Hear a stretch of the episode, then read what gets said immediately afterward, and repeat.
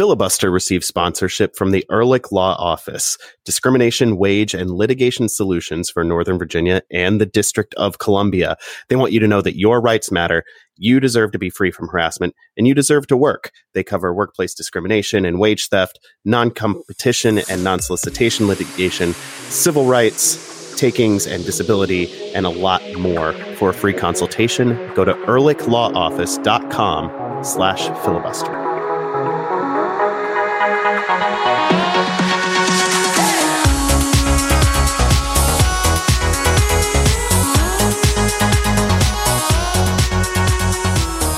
So, my daughter has been taking great joy in helping me cook recently. And so I've been putting her up in her uh, child tower. I don't know what the tech- technical name of it is, but it's a tower uh, that lets her climb up and be at the same level as me while I'm cooking. And so I give her a butter knife uh, and let her uh, chop things. And she likes to say, I cut, I cut, I cut. And tonight she was cutting tomatoes because we were making a chickpea salad and uh, she enjoyed that. Uh, last week, uh, we were cutting avocados and she was very excited by cutting avocados, uh, and especially since they are very easy to cut by uh, with a butter knife. And she just really enjoys cooking. I enjoy cooking. I like having her there when I'm cooking. So it's a really nice experience and it's one of the only nice things in in in these times. So that's what i did tonight. I, I, cooked with my daughter and it was delightful. That sounds wonderful. I, I i'm in kentucky which is why i'm on the phone right now and uh with my family and we're at a lake and we've been able to swim in the lake basically every day since we've been here. We roasted s'mores last night. My two year old is becoming a three year old tomorrow. So I'm I'm in my own little bubble that is not a part of 2020 for the most part. How far? There was Adam, good news out of the Supreme Court, so that was good. Yes, Adam. How you're in Kentucky? How far are you from Mammoth Cave National Park? Not far. Um, less than an hour, I think. I only bring that up because that's where I learned how to tie my shoes. Nice.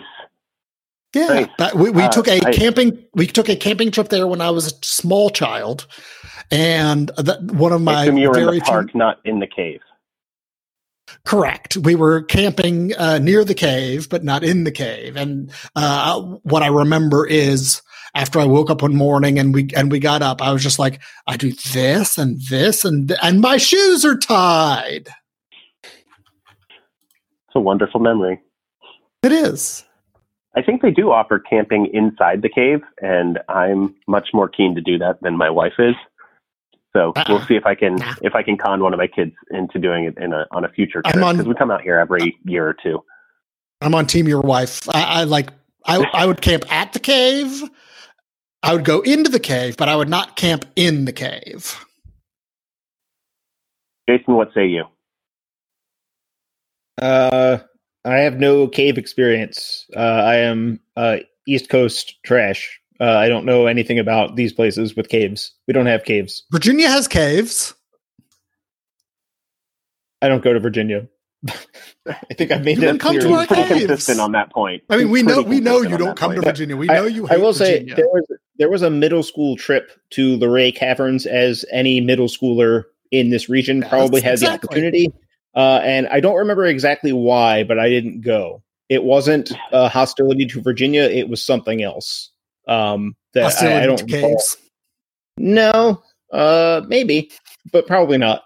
Um, but yeah, I, I don't remember why. There were there were several of those. There was like a go to New York trip that I didn't go on for some reason. I think that one was just you had to pay a lot of money to go, um, and it was like That's- to go to that's see like the Rockettes and then come back. It, it didn't make any sense. Ah. It, not really a trip to New York, quite frankly. It's a trip to a place in New York, but not a real New York trip. Um, my first real New York trip involved watching two guys with uh, extreme Brooklyn accents get into an argument over whether or not one of them had been given enough napkins at Papaya King. Uh, and it was it was literally the first exchange between random New Yorkers I've ever seen I had ever seen in my entire life, and I was like, it's it's perfect, it's perfect.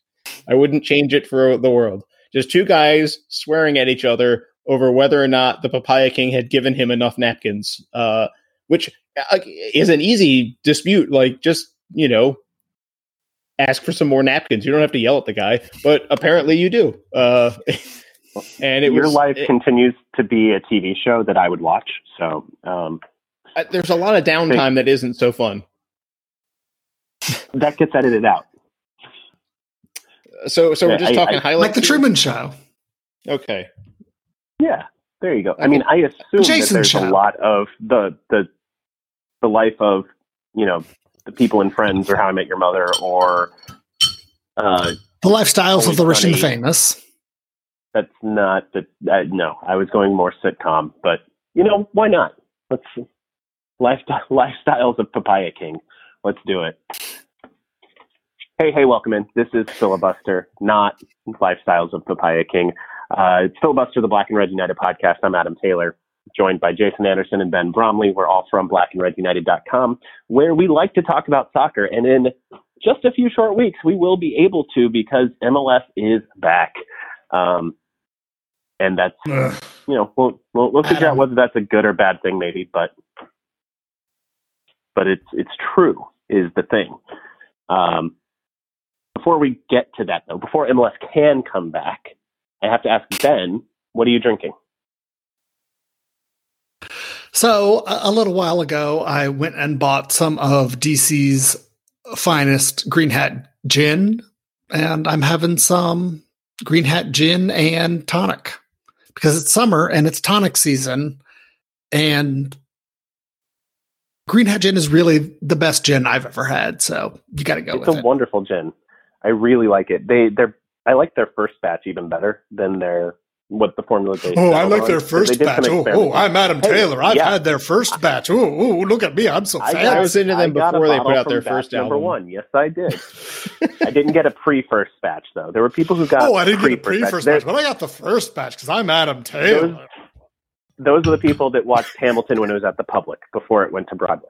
Um, Oh, I No, watched but- the preview. I watched it remains when it was at the at the White House. Well, I watched the mixtape even before it was the public I think- at the at the off Broadway. I think there's a whole verse on the LCD Soundsystem song "Losing My Edge" about Adam and and uh, this gin. I, I certainly hope so. Um, that would that would be an honor, you know. Honestly, Jason, what are you drinking? Uh, ben is is pretty pretty on the ball with his drink choice, uh, and I'm in a very similar ballpark. Um, I took some Tanqueray. Uh, I don't have quite as good of a gin, but Tanqueray is still pretty good. Um, I wanted to make a gin Ricky. I realized I didn't have the proper or the proper sparkling water that I prefer, but I do have a bunch of Lacroix, so I subbed that in. Oh God, Um, it's so it's a grapefruit Lacroix uh, gin Ricky, otherwise traditional, but you know, it's not bad. Uh, honestly, it's That's- not. No, it's that's not good. Better, yeah, it's not better than a gin Ricky, a natural gin Ricky, but it's it's completely fine. all right. I'm, you know, I'll accept it. You know, you make do with what you have. Um, Yeah, I, grape- I'm having a grapefruit- marg. Yeah, you you you couldn't do a gin hat trick. Uh, no, I couldn't do the gin hat trick. We didn't have any. Um, so I, I'm drinking a marg. Uh, we have some El Tesoro uh, Mhm. Reposado tequila out of what's the name of it? The Arandas, or no, La Alteña distillery in in Mexico because can't call it tequila if it's not from Mexico. Um, and it's it's quite good. Just some triple sec and some fresh lime juice, top shelf lime juice, as we've established on this show. Right. Um, Yep. And From limes. Yep. From limes, yes, that's where the top shelf lime juice comes from, and it's it's pretty tasty. Um, before we get into the meat of the show, I want to encourage anyone listening to this who hasn't listened to last week's episode, which came out on Friday of last week, to go back and do that. We talked to Chris Adui HM about Black Lives Matter and about MLS returning to play, and um, it, it was Chris was a, a fantastic interview and was really kind of brutally honest with with everything, and uh, I think it's really worth listening to. So if you haven't listened to that, go do that. Um, either now Yes, or we- when you're done with this episode. No, no, stop. Th- pause this episode. Go back to that one. We'll be here in uh 22 ish, 23 minutes. I think how long it is. And we're, we're just going to put a 22 minute uh, a pause of silence right here in this episode. So you can uh, go listen to that. Literally, Then by pausing this episode, you have control over whether we leave or not. Um, because it's the future. We can't stop you from pausing. Um, so we have to stay. Uh, it's all it's all in your hands. Then, in lieu of putting in a 22 minute silence, which won't play while people have paused this episode to listen to the other one, is there any chance you could put in like some hold music, just some some music or or something No. from a Monty No. Python intermission bit? I mean, No, that's copyrighted. So no. no. No intractate, nothing. Silence is the All only right, well. option. Well, enjoy the silence. That It that been also nine- copyrighted. It, it's that's true. you can't win. Nope. It's it's been 99 days as we record this since MLS last played a league game. We only have to wait 23 more days until July 8th because the league returns to the field on July 8th, exactly four months to the day after their last league game for the absolutely wonderfully named MLS is Back tournament. Just It's awful. I, I, I want to know how much money they paid for someone to come up with that name. I really do. It's worth every It- cent. It, it is truly the lowest effort name that they could have thought of. Um, yeah, it's it's awkward uh, to write about, especially if you have to write, you know, mention it in multiple paragraphs or if to allude to it.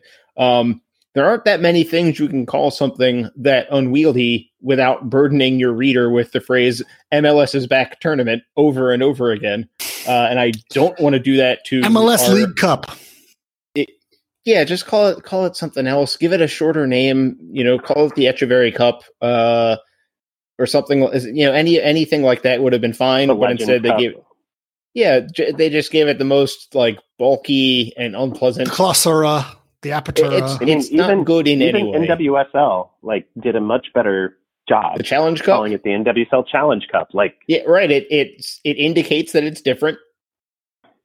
it, it gets the league, it gets that it's a special thing, and it's a knockout cup. It's a tournament. There a- there isn't a word in the middle of it that has to be left in lowercase. Uh, um, yeah, there's no, there's nothing appealing about the name at all, and it feels like a lot of things with this tournament. It feels like it wasn't thought very deeply about. As we're recording this, we don't know when the games are being played. We know the period of time that they will happen in, but we don't know what day or date the specific games that we want to talk about are being played because th- they didn't hash that out yet.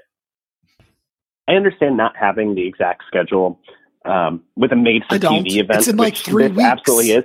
No, I understand having not having it when the draw happens because you want to make sure you get the best matchups in that eight o'clock Eastern time. You don't want them at ten thirty when the East Coast has gone to bed. You don't want them at nine a.m. when Here- the West Coast. Why hasn't don't you? The up. MLS has done this forever. Can I propose Well, I- a solution to this? And they're making something up, but why not have it two days later? Why are we four days later and we don't have it yet? Here's what they should have done. Uh, we all saw the the charmingly lo-fi draw event um, that Susannah Collins and Charlie Davies had to put on, which was just Jason, Charlie was so Davies. bad. Oh man, for for for separating them out, it was as good as it could have gone. Um, I mean, Charlie Davies and Susannah Collins were so game, but those the uh, members of the MLS teams who were on the call so did not want to be there. Uh, Ollie No. Curtis did not want to be there at all. He wanted to be anywhere else. Of course, uh, and they didn't. They did not help uh, their hosts. When you guest, get this is a pro tip for anyone listening. If you guest on a podcast or a video stream of any kind, try and help your hosts out a little bit. If you get along with them at all, uh, just give them one word answers are bad. yeah, uh, give them a little life. Give them, you know, if they try and have a little banter when they're introducing you, you know, give a laugh, give something. Um, but the soccer guys gave nothing. Um, But in any case, what they could have done to fix this is they should have had ESPN, Fox, and Univision there and made them draw matchups while this was going on. They should have had ESPN saying, "All right, we'll take uh, Galaxy LAFC," and then uh, Fox could have said, "You know, we want uh, the opener," uh, and so on and so forth. They should have had them drafting it at the time, and it should have been the same situation where one executive from the network is sitting there, hopefully giving a little more to their hosts than the soccer side, um, because they're on TV. They should know. Um, they could have had this straightened out right then and there, and it would have been a fun little thing. And sure, there are fan bases that would have been irritated. I think, quite in fact, uh, our group might have been the group that was the least wanted out of those three oh, yeah. uh, broadcasts. Um, when you've got two Canadian clubs, the Revs and DC United. Um, but nonetheless, uh, I think it would have been more fun to do it that way, at least more interesting, and we would know when the games are. Uh, we don't now, uh, and that's frustrating. Truly is. Um, so, a little more about the tournament for anyone who hasn't been paying, hanging on every detail like several of us have been, because what else are we going to do to distract ourselves from everything in the world? Um, it kicks off July 8th. There are six groups. There's going to be a World Cup style daily schedule where we're not sure exactly if it'll be one group on each day, but that seems pretty likely. Um, there's going to be three time slots: 9 a.m., 8 p.m., and 10:30 p.m. all East Coast time. Well, hold on, um, it can't be it can't be one group per day other than Group A because if you've got three time slots, most groups only have two games that can be played in a, in a given day. Oh, that's that's true. So there so will be group possible, overlap. So, so just like the World Cup, where, day, where, possibly. Yeah, yeah. There are a bunch of groups, but also that'll mean that even though it's on the East Coast, there'll be plenty of MLS After Dark.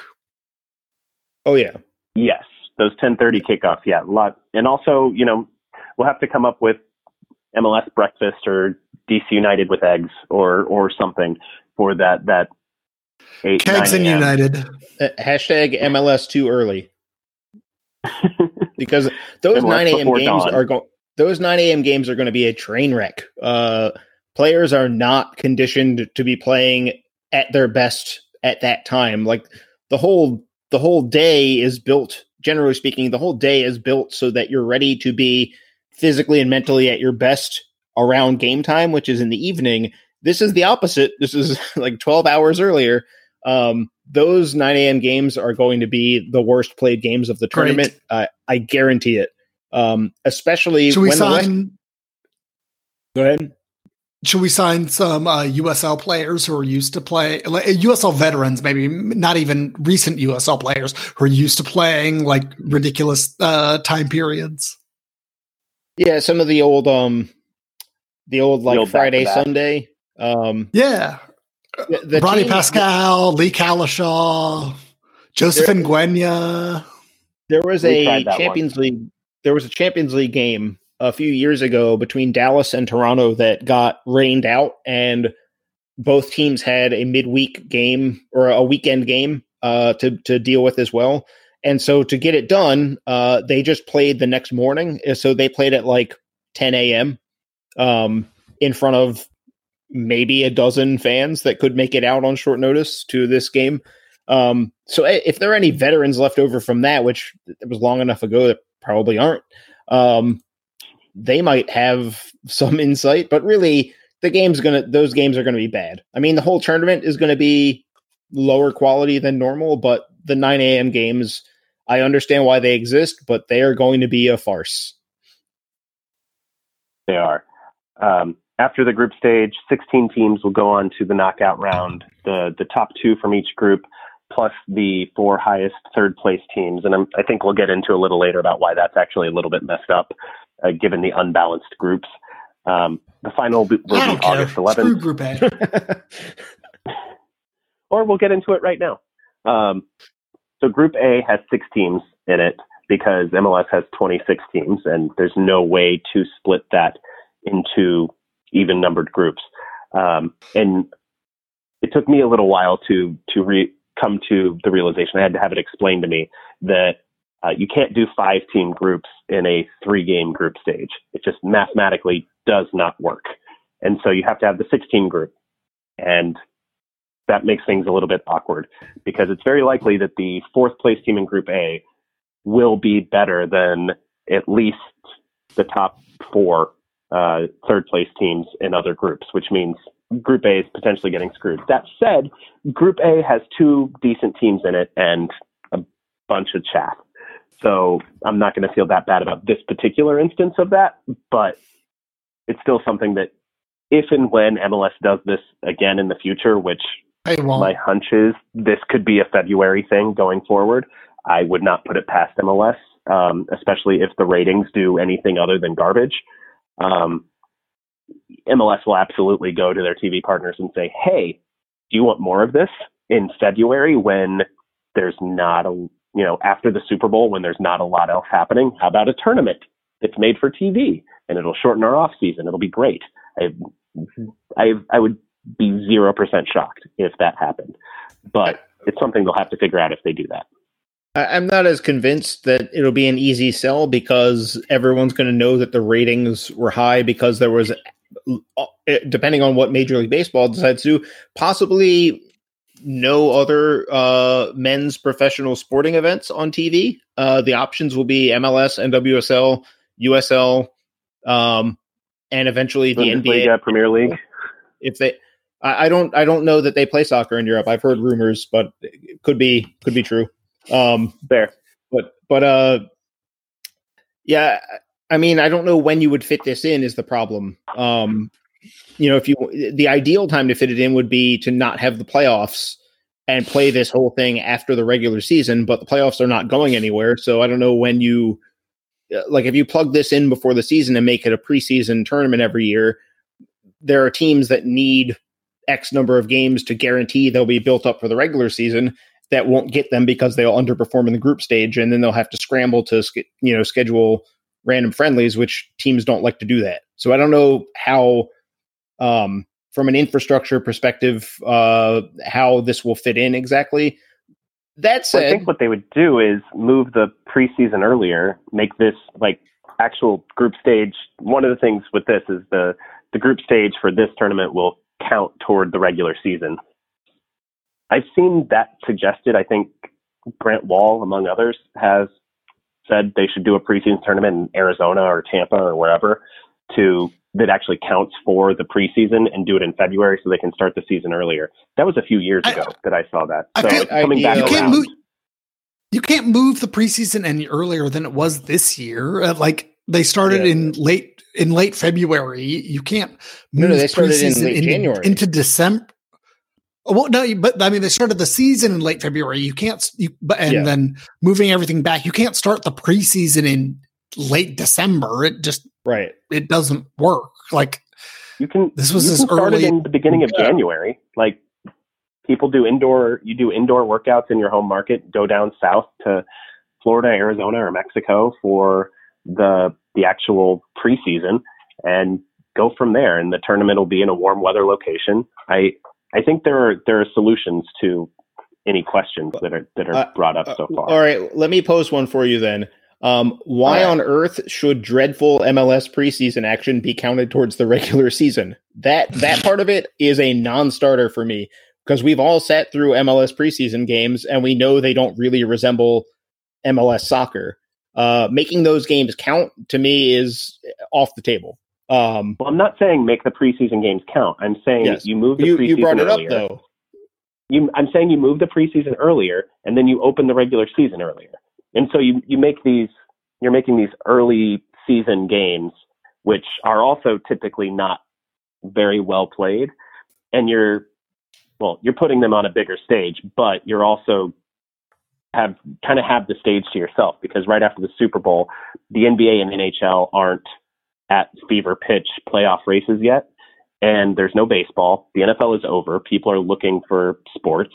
And you have this essentially made for TV event there that you can but, offer to the TV, to the networks and say, we're going to do this. And then that gives you momentum going into the actual opening of the regular season in early March or whenever.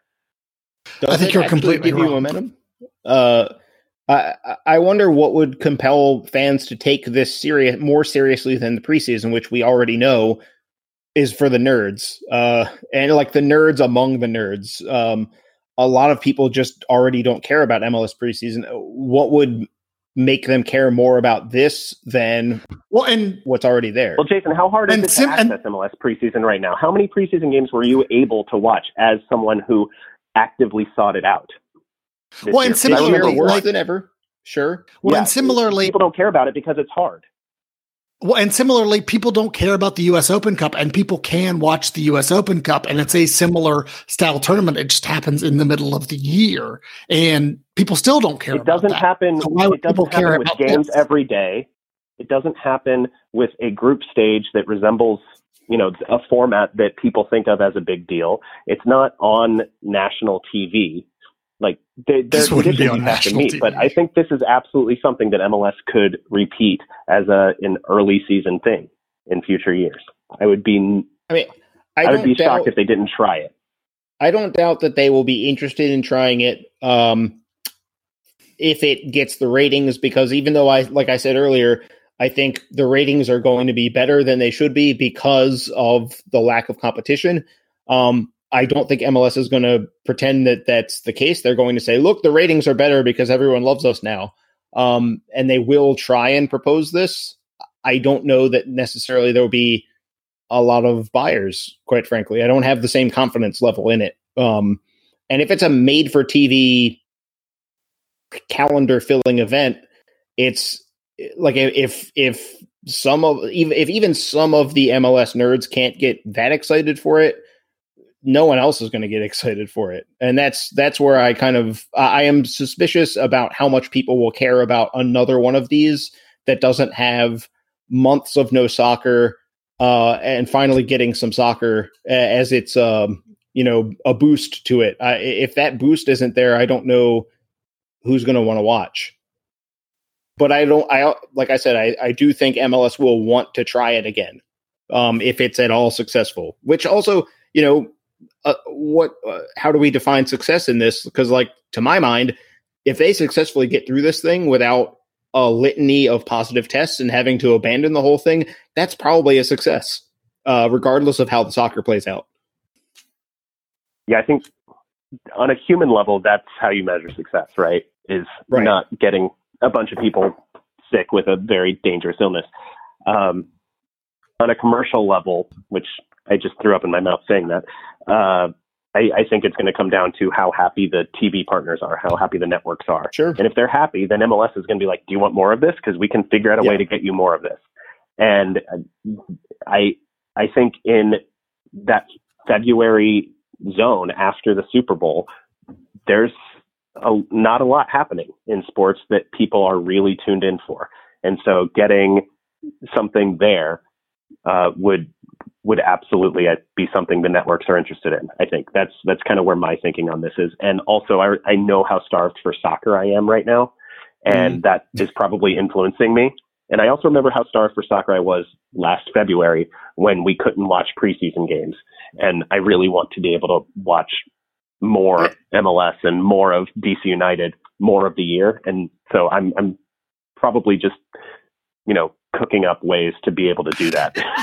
Sure, I I just I don't think the players uh, the the players union is going to agree to this. I, I, I, it's kind of like the football uh, uh, preseason where they're trying to to put in extra games. I just I think it's just putting yeah, too to much pressure on the players. You've got to, and you've also got to give the players more money. And MLS does not seem inclined in any way, shape, or form to give to want to give the players more money. And if the players aren't getting any more money, they have no reason to want to do this. I don't think you have to give the players more money if you are yeah, removing some regular season games for this. If you're replacing regular why, games, which MLS is already MLS... going to an unbalanced schedule, so I wouldn't be surprised if if the TV money is there, they're replacing gate money with TV money, and that's something that could the math could work on. Um, sure, but, but we have no MLS proof that throwing in a, there. MLS is throwing in a prize pot here. There's there's 1.1 million dollar prize pool for this tournament. If you get the the networks involved and a sponsor involved because there's no name sponsor on this. You could get a sponsor involved and get even more money for a February tournament, which means that the teams are quite literally bought in. So there, there's ways I think to address to, to make this work in a way that that would be interesting and, and fun. Um, because I'm I'm like weirdly hyped for this tournament. I'm I'm excited for MLS to exist every single day for several weeks, and that's something that I like. That anticipation is fun, and so thinking of a way to uh, replicate that, I think, is is cool and fun. a a a bizarre tournament that allows preseason games to be available. I'll say something that's more MLS um, than that. right. Um, because this year's move away from showing preseason games to anyone was absurd. Um, and it was an MLS decision. Um, they were telling teams not to put streams out. Teams were putting forward that they could put a stream together, and the league was rejecting them when they were asking about that.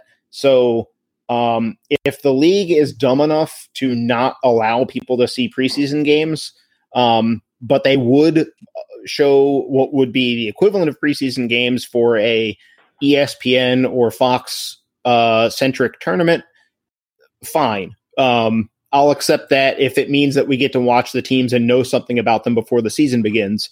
Um, I'm also, now that you mentioned it, I am thankful that there is not a presenting sponsor for this tournament uh, because that would be the one thing that could make the name worse.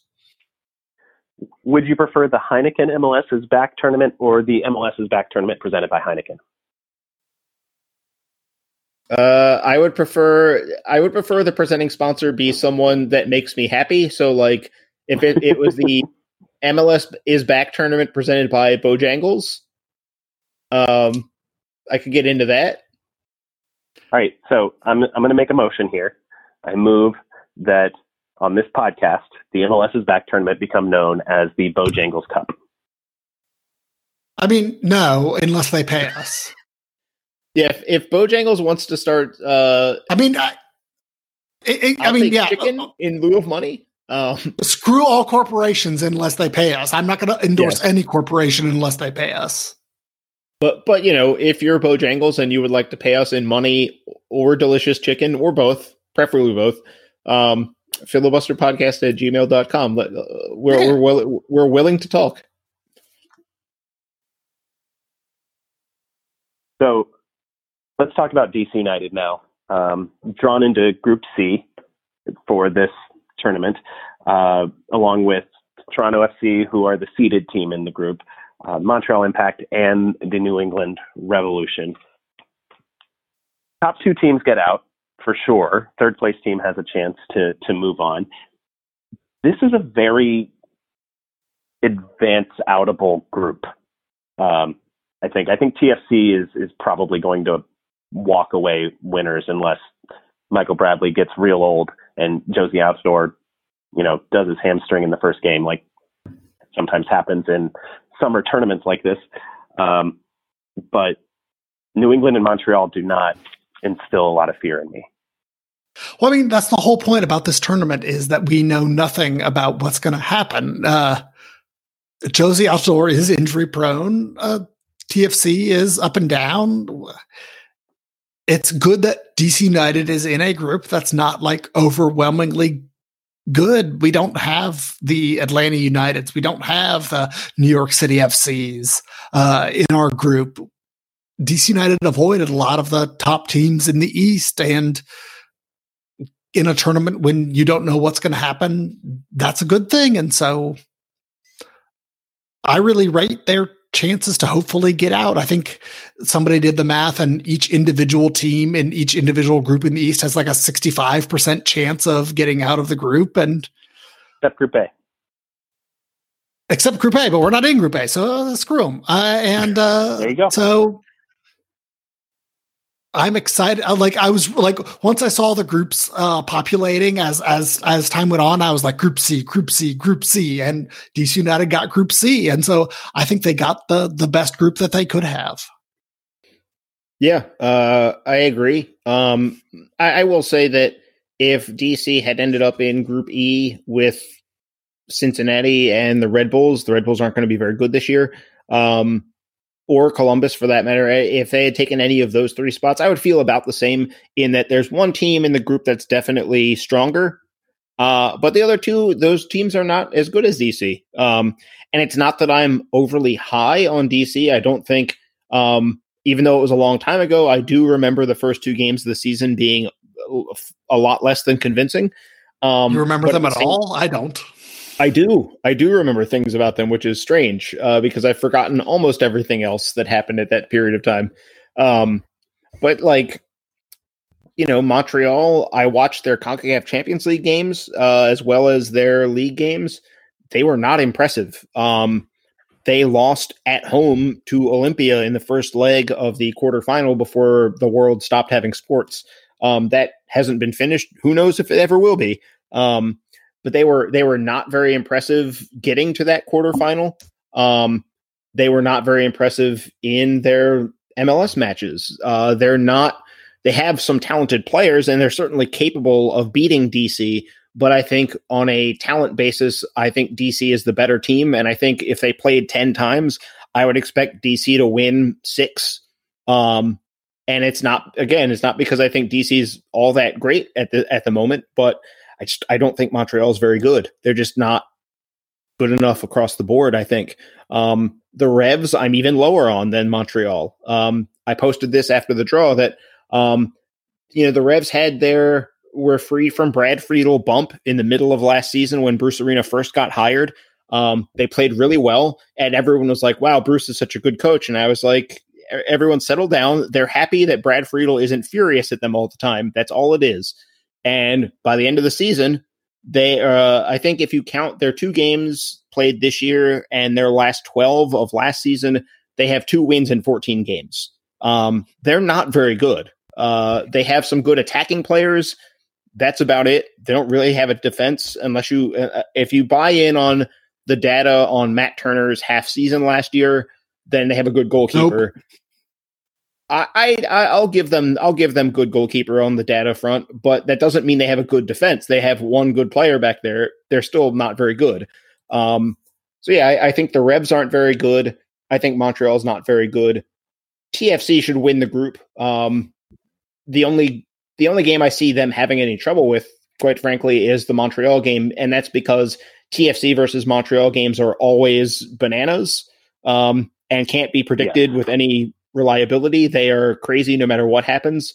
Um, so that game, I figure, is some sort of nightmarish three-three draw with a goalkeeper goal or some such nonsense, um, and and red cards galore. Um, but outside somehow of that, Chris TF- Konopka comes back. Yeah, why not? Captain Caveman returns for the for TFC and uh, and scores the goalkeeper goal. Why not? Um, well, you know, I really now I'm really hoping that whenever the schedule does come out, TFC Montreal is immediately before Toronto, DC, because I want the, the every possibility. I want those red cards in the Toronto Montreal game to benefit. You know, it's going to be a 9 a.m. game. Um, because the networks are going to say, despite this being maybe the best rivalry, all due respect to um, El Trafico, but I think the cr- consistently craziest game in MLS is TFC versus Montreal. It's the game that I, if I see them playing, I always make sure I watch it. Um, but they're Canadian teams, and U.S. networks notoriously uh, do not have any interest in Canadian professional sports teams that play in American leagues. So remember yeah, when I, we used I, to have MLS Live and we could watch them? That was the best. I we could have rewatched all of the games that were played uh, this season instead of them disappearing after a month. Thanks ESPN Plus. Um, yep. But uh, that game's going to be a, a 9 a.m. game or a 10:30 game. It's not going to be an 8 uh, 8 p.m. game. They're going to shift it to make sure that um, because they're going to be like Americans do not want to watch these two teams, regardless of the fact that you've got Altidore and Bradley and players as talented as Pozuelo, and you've got Thierry Henry coaching. It's it's not going to yeah. overwhelm. it for the networks, they're going to say Canadian versus Canadian, no thank you, um, because that's how they always act. Um, so yeah, that game will be a weird 9 a.m. game that will uh, be completely indescribable. Um, I, am sure of it. Um, but DC should be able to beat the Revs, and they should be able to beat the Impact. Um, I don't think they'll necessarily be that good against TFC, but uh, I'm not too worried about advancing, quite frankly. Now, as any tournament has taught us, if you lose your first game, uh, then you're under intense pressure right away. So, you know, first game is going to determine a lot. But if they dodge TFC, if they don't have to play them in that one, then uh, they should get through. I don't know how far they're going to get. I don't really have expectations of them winning it, but they should get out of this group for sure. I will say, Chris uh, last week when we we spoke to him, we asked him about this, and he said straight up that they're going down there with the mindset that why shouldn't they win it all? Um, they they he indicated that they seem to have that that belief, and hopefully they do because this kind of tournament is weird, and you don't know what can happen, and the knockout round is single elimination in front of no fans. Why why not go down there just with the assumption that you have a chance? So that's it's good to hear that, uh, especially knowing that this group is you know second place in this group is there for DC United to take, and if TFC slips, then who knows? Um, but that seems to be the right attitude, I think. Um, DC United now in full training as of today, I think, as we record this on Monday night, mm-hmm. um, which that's that's good news. Uh, less good news is that one player, we don't know who, it hasn't been identified, uh, tested positive for the coronavirus and was mildly sim- symptomatic. Hopefully, um, whoever that player is, he makes a full recovery very quickly. And um, by all, the team reports that he is, uh, whoever it is, is um, in isolation right now, in quarantine, you know, until those symptoms abate and he's no longer positive for COVID 19. So uh, hopefully a full speedy recovery um, and and you know some you know just well wishes for the unnamed player uh, on on that front. Yep. Yeah. Go ahead, Ben. No, just best wishes to whoever it is. I hope they uh, get well soon and are taking care of themselves and taking care of everybody around them. Yeah, you know, the the first thought is not about soccer at all, which is a game in which yeah. people wear tall socks and shorts and go kick a ball. Well, um, some people, most people don't wear tall socks. I mean, come on, we this is a team that had Chris Korb on the well, team. Most, yeah, most Chris Korb was the exception, not the rule. Yeah, he stands out because he he was uncommonly short in his software. Uh, the the fact that you even have a choice is kind of underlines the silliness of the game because both of them are silly. Like the tall socks are silly, and also being uh, someone wearing like a, a credit card as a shin guard that's also silly. Um, but yeah, uh, you know, for, to, whoever it is, if they come through this uh, with any or with no permanent problems from it, that's the best case, uh, and that's what we're all hoping for. Um, and the fact that they're out of the tournament, eh, you know, first concern is not, oh no, we're going to be missing such and such from the midfield or fr- from the front line or whatever it is. Um, it's, uh, I hope he's okay. Uh, I hope his family yeah. doesn't catch it. Um, so that over, over overshadows the whole thing by a lot. Um, the same goes to the guy from whoever it was from FC Dallas. They haven't announced uh, that player either. Um, I think DC's player is the third uh, to test positive. Kacper Przybyłko from Philly actually got it pretty early in the, in all of this, and apparently reco- recovered completely fine and is training and all that. So you know, hopefully. The, being an athlete usually helps at fighting off disease. Uh, hopefully, it does in this case as well.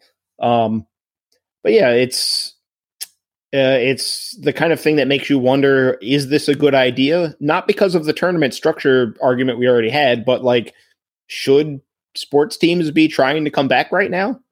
Uh, I don't. I, I think they probably shouldn't, quite frankly. Um, but they're, especially they're doing Florida, it. especially in Florida, where cases are spiking right now. Yeah, uh, it's not great. I think um, uh, our, our, good friend uh, Sandra Herrera from Southside Trap tweeted out a map that was showing uh, both of the pro, pro soccer tournaments that are in clustered are in states that are having some of the worst uh, spiking in the country. That's bad. Uh, that's not promising. Um, we might be talking about a tournament that never plays, quite frankly. Yeah. Um, It's possible. it, Yep. it would be great if if these rates don't actually continue to affect so many people and the whole thing goes off without a hitch. That would be awesome. But uh, I feel like I can speak for all of us when I say that I'm, I'm not exactly optimistic about that. Yeah, I, I said earlier I'm I'm hype about being able to watch soccer, but that there's obviously a risk happening here, uh, a risk being taken, um, and a lot of the players are are willing, even happy and eager to take that risk because they are young and in shape, and this is their jobs, and they love playing soccer. But it is a risk that they are taking, and that that they're being asked to take. Um, and it's it's potentially a big risk because this virus does not mess around. Even if it you don't get COVID nineteen, um, which does disproportionately affect people who have other uh, health conditions, but it can affect young healthy people in other ways. We've, it, it affects your blood, it affects your nervous system, it affects your internal organs. It's not just a respiratory disease. It's very very strange this virus.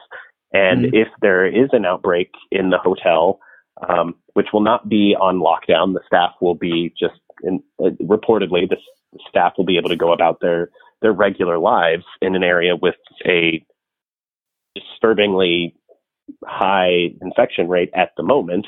Um, it's it's it's kind of scary what could happen, and and Mhm. hopefully that doesn't happen. Hopefully, uh, they they are able to go forward safely if they do go forward at all. But it's it's definitely a, a potentially scary thing, and you know we all just want to watch soccer, but not at the expense of people's lives. I think it's fair to say. So it's, I would a weird so. kind of yeah. yeah. Uh, it, it's it's definitely a weird position that that everyone is in right now. Um, Right. And it's it's weird times all around. But this is especially. I think when they when they planned the the tournament initially, and you know, it was clear very early on during the pandemic lockdown that this was something that they wanted to do. Um, as, as at least in the league office, and you have to think the assumption was that that infection rates would be going down. We'd be on the road to reopening fully, uh, even with some precautions until there's a vaccine.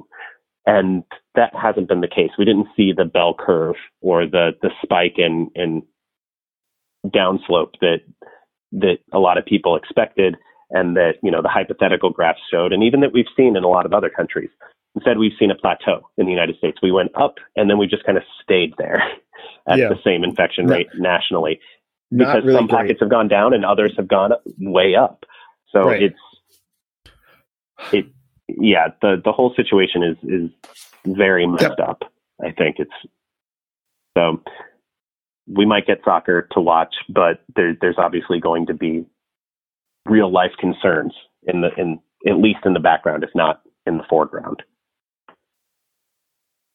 Yep. Yeah, I mean, it's. uh I think on one hand, the league is is probably their plan. All in all, isn't. If you said you have to do this, it's not that bad of a plan.